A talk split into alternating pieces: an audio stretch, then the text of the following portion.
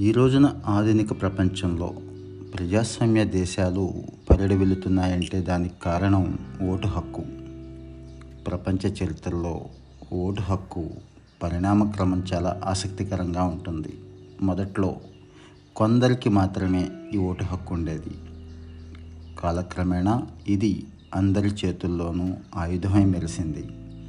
ఎన్నో ఆటుపోట్లు ఎదుర్కొని ఈ ఓటు ఆధునిక ప్రపంచంలో ప్రజాస్వామ్యానికి కీర్తి కిరీటంగా మారింది. సామాన్యుల గొంతుకు బలం పెంచింది. ఐరోపాలో చాలా కాలం పాటు నడిచిన సామాజిక రాజకీయ ఉద్యమాల వల్ల రాజరికాలు అంతరించి ప్రజలకే సార్వభౌమాధికారం అందించే ప్రజాస్వామ్యం మొదట్లో అవతరించింది. కానీ ప్రజాస్వామ్య పాలన వేళ్ళూడుకోవడం అనేది అంత తేలిగ్గా జరగలేదు. ఈ ప్రజాస్వామ్యం అనేక బాధారిష్టాలను ఎదుర్కోవాల్సి వచ్చింది.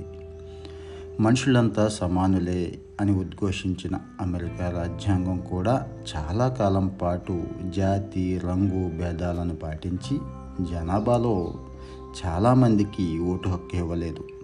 నల్లజాతి నల్లజాతి వారికైతే శతాబ్దాలుగా కనీస హక్కులను కూడా ఇవ్వలేదు. అనేక దేశాల్లో ప్రజాస్వామ్య ప్రభుత్వాలు ఏర్పడిన తర్వాత కూడా ఎన్నో దశాబ్దాల పాటు మహిళలకు ఓటు హక్కు అయితే ఇవ్వలేదు. ఓటు హక్కును ప్రవేశపెట్టిన కొత్తలో అది మగవాళ్ళకి ముఖ్యంగా డబ్బున్న వాళ్ళకి ఓటు హక్కు ఉండేది.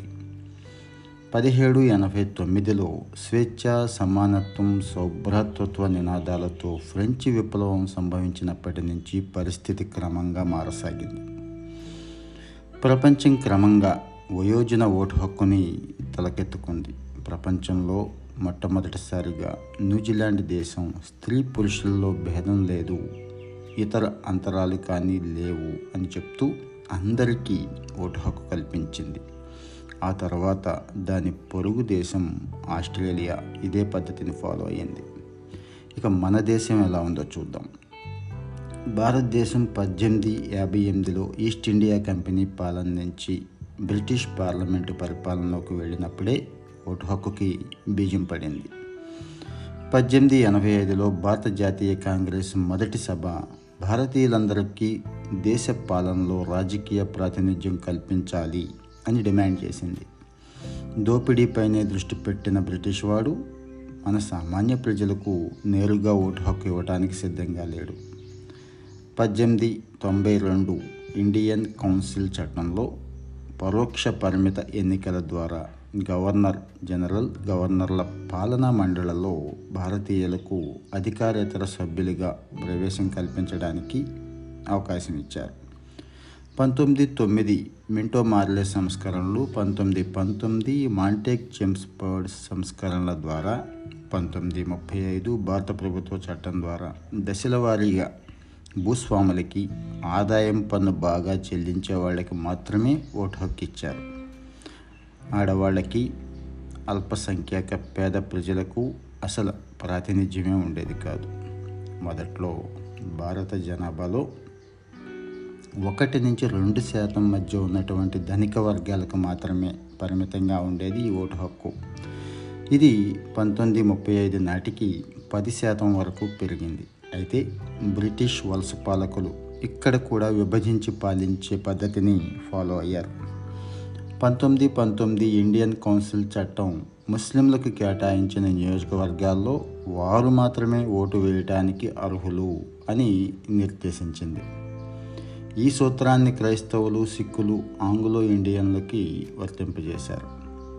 ఆధునిక నాగరికతను విస్తరింపజేయడానికే వచ్చామని చెప్పుకునే బ్రిటిష్ వాడు వాస్తవంలో వాడి స్వార్థం కోసం మన ప్రజల మధ్య చిచ్చుపెట్టాడు వలస పాలన నుంచి స్వాతంత్రం వచ్చిన తర్వాత ప్రజల మధ్య ఎటువంటి భేదాలు పాటించని ప్రభుత్వాన్ని ఏర్పాటు చేసుకోవాలని భారతీయులు నిశ్చయించుకున్నారు. ప్రతి భారతీయుడికి ఒక ఓటు అనే సూత్రాన్ని ఆచరణలో పెట్టాలని అనుకున్నారు.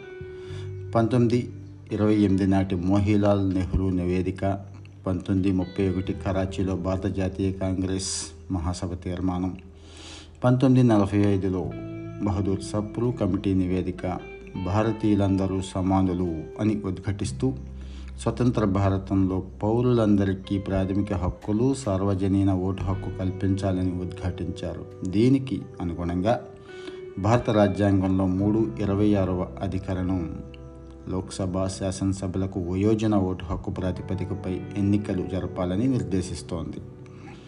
దిగువ స్థాయిలో పంచాయతీరాజ్ సంస్థలు మొదలుకొని పై స్థాయిలో పార్లమెంటు వరకు ఓటు హక్కు ఆధారంగానే ఎన్నికలు జరపాలి అని నిర్ధారించింది ఈ ఆర్టికల్.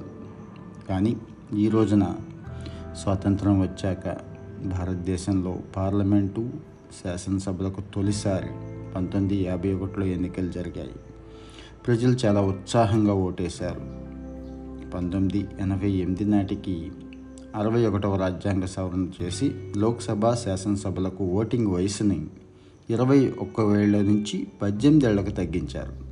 రాజకీయ నాయకుల ఇష్టాయిష్టాలకు తావులేని పద్ధతిలో రాజ్యాంగం భారతీయుల ఓటు హక్కుని భరోసా ఇచ్చింది. కులం మతం నిరక్షరాస్యత పేదరికం అజ్ఞానాల వల్ల భారతీయ ఓటర్లు పరిణత దృక్పథంతో ఓటు వేయలేరనే ప్రతికూల భావనలు అంచనాలు పటాపంచలైపోయాయి. భారతీయ ఓటర్లు ఎంతో పరిపక్వత పరిణతి ముందు చూపు వివేకం చూపిస్తూ వచ్చారు ఓటు వేశారు. నిరంకుశ ప్రభుత్వాలను కూలదోశారు కూడా. కానీ ఇటీవల కాలంలో డబ్బు మద్యం పంపిణీ దాదాగిరి మతం కులం ప్రాంతీయ తత్వాలకు చాలామంది ఓటర్లు ప్రభావితం అవుతున్నారు. ఈ దరిద్రపు ధోరణుల్ని అరికట్టకపోతే ఎన్నికలు కేవలం ప్రసహనంగా మారిపోతాయి. మొత్తం ప్రజాస్వామ్య ప్రక్రియే ప్రమాదంలో పడుతుంది. ఈ గండాన్ని తప్పించాలంటే ఓటర్లను చైతన్యవంతులు చేయాలి. రాజ్యాంగ ధర్మాన్ని ఉన్నత నైతిక విలువలను పాటిస్తేనే ప్రజాస్వామ్యం చిరకాలం సుస్థిరంగా ఉంటుంది అని ప్రజలకు తెలియచేయాలి. ప్రజాస్వామ్యం లేనిదే ఆధునిక భారతదేశానికి మనుగడ ఉండదు అని తెలియచేయాలి. ఎన్నికల ప్రక్రియలో అవినీతిని ప్రజలే అంతం చేసేలా వాళ్ళని కార్యోన్ముఖుల్ని చేయాలి. ఈ బృహత్తర కృషిలో పౌర సంఘాలు సమాచార సాధనాలు విజ్ఞులు మీరు నేను కూడా పాలు పంచుకోవాలి. రాజకీయ పార్టీలు స్వాతంత్రోద్యమ కాలం నాటి స్ఫూర్తిని ఉన్నత విలువలను మళ్ళీ పుణికిపుచ్చుకోవాలి. ఈ విధంగా భారతీయ సామాజిక రాజకీయ జీవనం చైతన్యవంతం అయినప్పుడు మాత్రమే నిజమైన రాజ్యాంగకర్తలు కలల కన్న నవభారతం సాకారం అవుతుంది మిత్రులారా ఈ ఎపిసోడ్ మీకు నచ్చినట్లయితే మీ మిత్రులకి షేర్ చేయండి. బెల్ బటన్ ఆన్ చేసుకోవటం ద్వారా నెక్స్ట్ ఎపిసోడ్ ఎప్పుడు రిలీజ్ అవుతుందో తెలుసుకోండి. Thank you.